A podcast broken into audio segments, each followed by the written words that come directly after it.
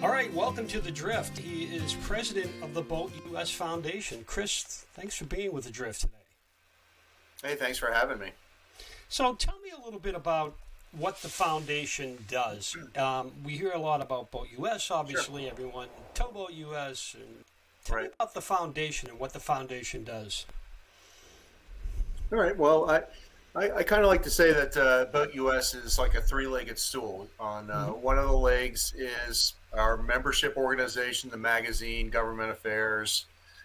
Another leg is our insurance and towing arms, and the third leg is the foundation.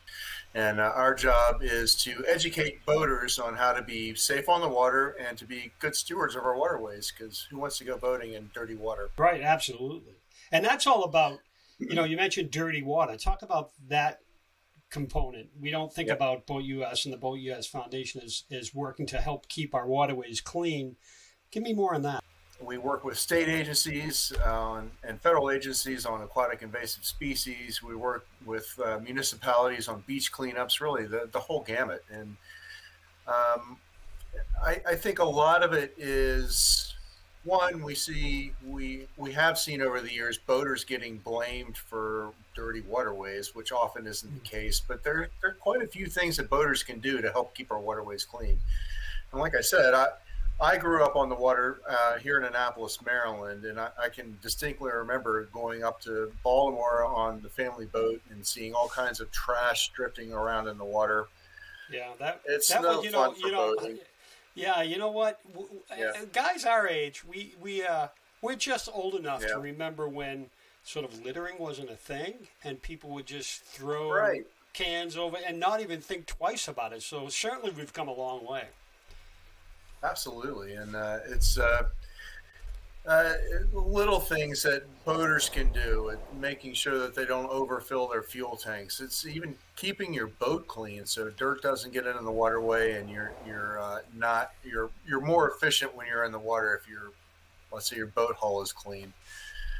And certainly making sure that you're not spreading invasive species if you trailer your boat to different lakes. So there's really a lot of things boaters can do to help keep water clean. And at the end of the day, that's good for boating, because when I go out on the water, I want to go out and catch a fish. I want to go swimming and not have to worry about getting sick, things like that. Sure.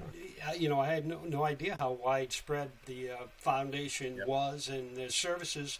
Tell me about the education side of the foundation. Well, the education side, that's kind of our bread and butter. And we have been... our very first program was acting as a kind of a yellow pages for people to find boating safety courses. If somebody called, they would just tell us their zip code, and we would tell them where a boating safety course was in their area, normally provided by the Coast Guard or the Power Squadron or the state agency, something like that. As our society's evolved into doing so many things online, we started to provide an online boating safety course in the late 90s. And to date, we've had several million people take our free online boating safety course. And that allows someone to operate a boat in close to 40 states right now. Wow. Hugely popular. And that led us to branch out into other courses. We have quite a few. We have about 20 different titles for online education right now. Now, let me ask you, is that state-to-state specific? So I'm here in Massachusetts. Yep. Yeah, there's 56 states and territories, and there's 56 different sets of rules and regulations. I think each state looks at the state next to them and says, well, I can do a little bit better than they did, so I'm going to create my own rules and regulations. And that's actually a great question. It's very complex, and it creates a lot of questions to us, especially when somebody from, let's say, Massachusetts wants to go boating in New Jersey or Connecticut or Maine or some other state. What are the laws when you cross state lines? Are they different? We're so used to hopping in our car and taking our driver's license and going wherever we want all over the country in the car, and it's often not the same thing in boats, because states do have very different rules and regulations. So how is that different than sort of a Coast Guard safe boating course along the same lines, or would you recommend doing both? It's along the same lines. It's all based on the same material. Yep. I think all of the boating safety courses you get have to adhere to a set of standards. So you're going to get pretty consistent course content regardless of who gives you the course. So that's a plus. So this must have taken, it's quite an endeavor when you think about it. So 50 states, 50 different tweaks, so to speak, to that course. Yeah, and that's one of the things we work on. We do work with all the states and make sure that the laws can be more consistent across the country. So it's a little bit easier on boaters as they move about the country. BoatUS is all about boaters' rights, and we try to carry that through with the foundation work. We want boaters to be able to go where they want to go.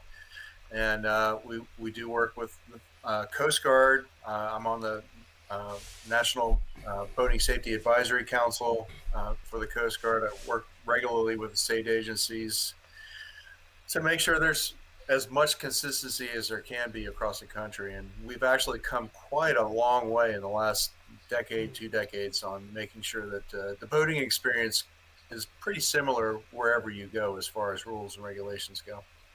Yeah, and certainly boating safety has come such a long way, and from the time we were kids, right, to now, there's so many advances, and that's a good thing, obviously. Right. Talk about boaters' rights and what the foundation does to support boaters, and what needs to be protected for us. It's an interesting question. We often get boating. I think, especially power boating, often gets compared to driving, and no matter where you go in the country, driving a car is considered a privilege that can be revoked by the state. But funny thing is, boating is often codified in state constitutions across the country as a right. Hunting and fishing and boating are generally protected as a right that you can enjoy out on the water. And that's caused a little bit of consternation over the years, is how do you enforce laws on the water? How do you make sure that people aren't driving drunk on the water or doing things that they shouldn't be on the water when it is a right? And that's becoming, I wouldn't say more of an issue, but it's something we keep our eye on, because so many people have gotten into boating over the last few years, especially in the last year with COVID, when going on the water was one of the few activities you could do. Yeah, COVID has put a lot more people on the water. Unfortunately, a lot more folks who are unfamiliar with boating, it seems, which is a concern. Sure, yep. Yeah, that's when last March, when I looked out on the waters here in Maryland, where I am. I'm in Annapolis, Maryland. Even recreational boating was not permitted. It was not an activity that people could do, and the waterways were pretty clear. But once it opened up, it was one of the few things that you could do, and still be socially distant and things like that. Yeah. So people flocked to it. And I think people flocked to the activity rather than flocked to the lifestyle. And people who are in the boating lifestyle tend to pay a little bit more attention to the norms and the unwritten rules and things like that than people who are just in it for the activity. So it is a large hill for the boating community to kind of climb, to get these people educated, one, keep them safe, but also to keep them in the activity, because we want a good, vibrant boating community. Yeah, that we do. That's for sure. And COVID has been a great thing for boating. Unfortunately, it's not a great thing for much else, but it has done a lot for the boating community and for the activity, certainly. Yep. Yeah, it's done wonders for used boat sales, but it's really put a hurting on getting boats fixed or upgraded, because parts aren't there, motors aren't there. There's a lot of things that just aren't available because demand has been so strong over the last year. Yeah, that's a catch-22. Right. Yep. So yeah, it's a little bit. You talk a little bit about the Clean Boat Program. Let's go back to that. Sure. Okay. Some more on that. So, you know, you go down to the marina, right? And some guys' boats are literally spick and span. And then you look at some other boats and they seem to be a mess. And you want to say, dude, did this guy take, you know, does he ever take the hose out and clean the salt off? Talk a little bit what a clean boat can do for you and what your program either provides or the support that the Clean Boat Program brings to our boaters. I think we take a pretty holistic view of clean boating environment. We do work with state agencies on clean marina programs so that the marina environment is also clean and up to standards and not discharging things or not, you know, even something as simple as power washing a boat. You don't want a lot of the bottom paint or other things blowing back into the waterways if you can help it. Right.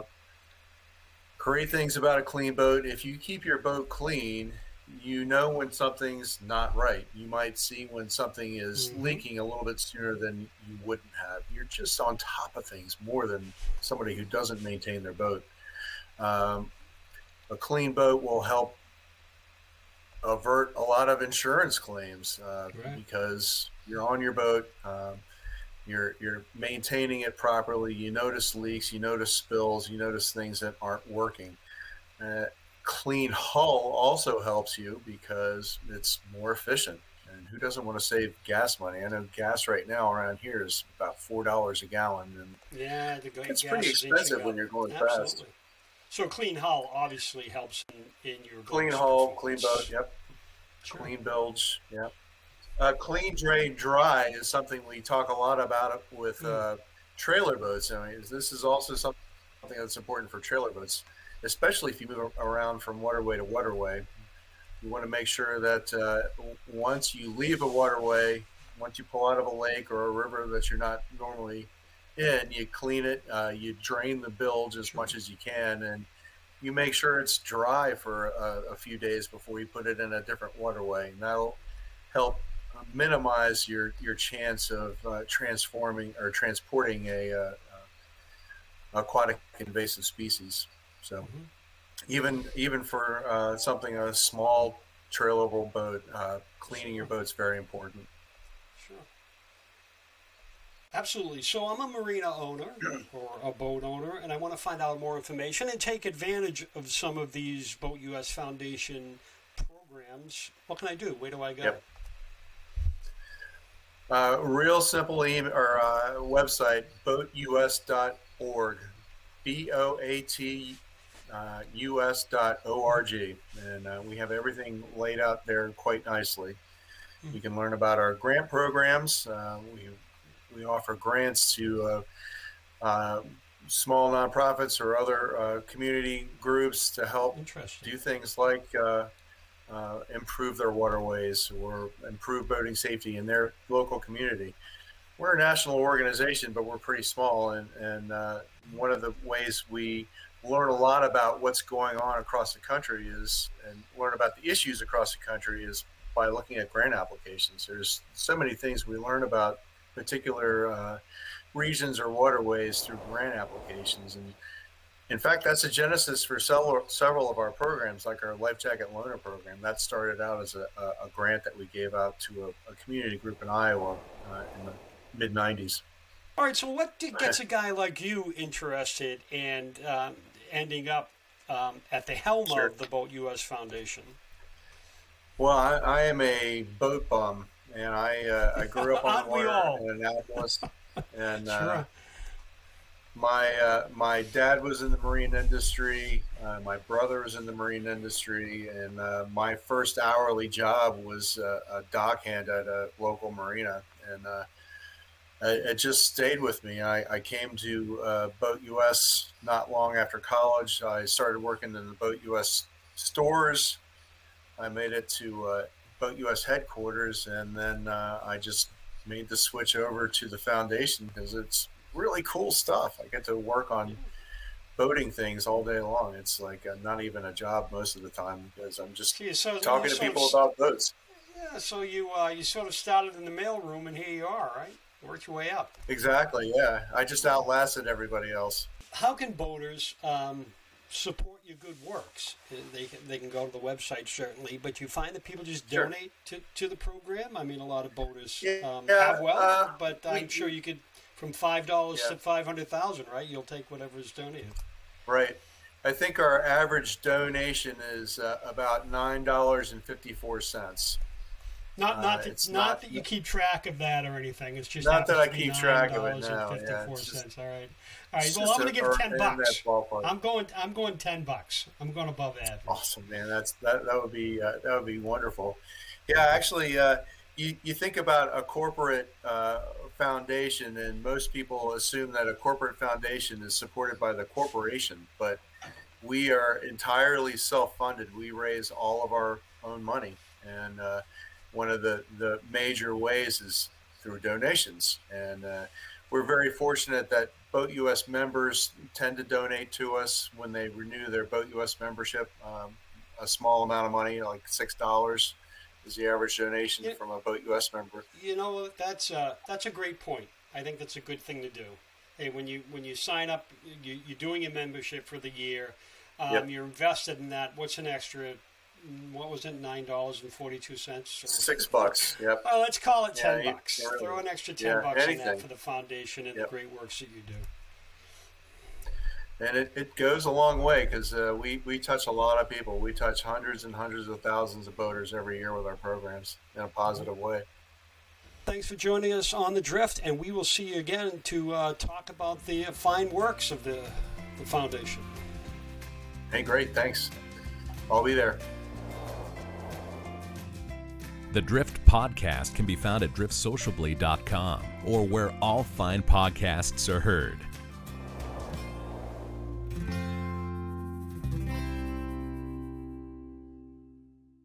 The Drift has been brought to you by BoatUS. Better boating starts here. Join today. BoatUS has been looking after the interests of recreational boaters for over 55 years. Our goal? To make boating better, safer, and worry-free. From coast to coast and over 600 towboats strong, the Towboat US fleet is the nation's largest. So when you need help on the water, you're not alone. For a day of worry-free boating, take us with you by downloading the BoatUS app to get a tow or check weather and tides. Better boating starts here. Join today.